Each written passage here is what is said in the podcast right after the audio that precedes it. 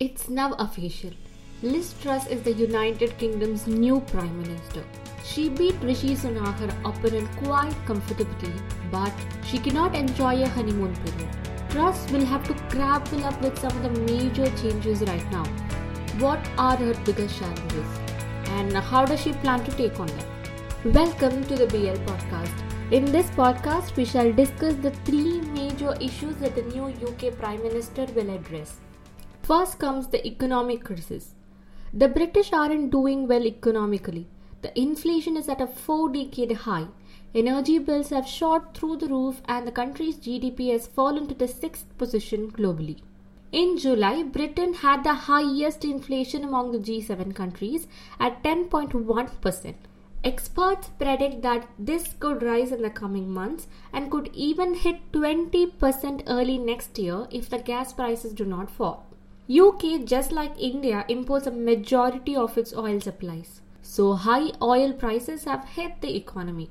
To make matters worse, the pound has taken a deep fall of around 8% against the dollar in the last 3 months alone. This has made the imports of energy even more costlier. The latest forecast from the British Chambers of Commerce said that it expects the UK economy to record three consecutive quarters of contraction this year. As you know, this is the textbook definition of a recession.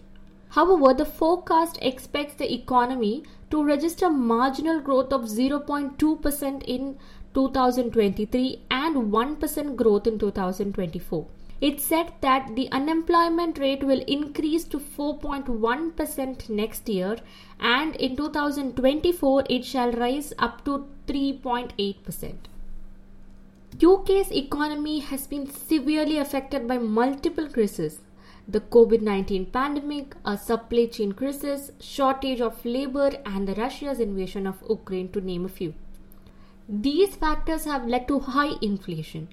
The British consumer price inflation hit a 40 year high of 10.1% in July, which is more than 5 times the Bank of England's 2% target. The British Retail Consortium said that shop price inflation jumped to 5.1% in August, up from 4.4% in July. Similarly, there's an energy crisis too. Experts believe that by October, the annualized energy price cap for a typical household paying their bills will have tripled to more than 3,500 pounds in 18 months. By April, it is expected to rise to 6,600 pounds before falling marginally. This would also heavily impact the economy. Beyond the immediate cost of living crisis, the new Prime Minister will also have to tackle a growing number of strikes, long waiting list in the Public Health Service, and a court ruling next month on Scotland's bid for independence. More on this in a bit. So, how does Truss plan on combating this? Truss has promised to act quickly, saying that within a week she'll come up with a plan to tackle rising energy bills and secure future fuel supplies. We don't know the details of the plan, but it will include tax cuts, a cut in green levies on the energy bills, and splitting the treasury into two separate departments one dealing with the public finances and the other dealing with the economy. Next on the list is the Brexit trouble. Brexit is not going to be a smooth ride. Even though the UK left the European Union as of January 31st, 2020, the two parties haven't been able to agree on some rules and the trading agreement with the Northern Ireland. Truss, who was once a part of the Remain camp, is now in charge of leading the negotiations to ensure the European Union UK divorce is finalized.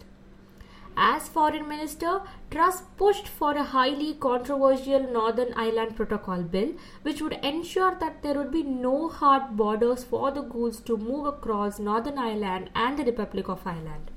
Truss remains firmly in favor of that bill and has hinted that she could also trigger Article 16, which is a part of the Brexit deal which allows the parties to withdraw from the provisions of the protocol. Either of those moves would lead a strong EU response. This would put London on a collision course with Brussels and could even lead to a trade war between the European Union and the United Kingdom. For Truss, the stakes are high but the expectations are low.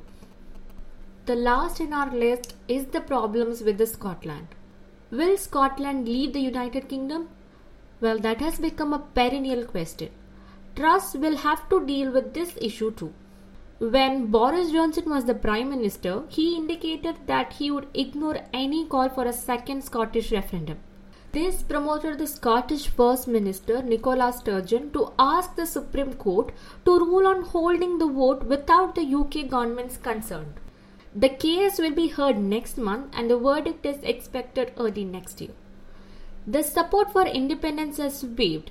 It peaked at 53% in August 2020 but has fallen since then.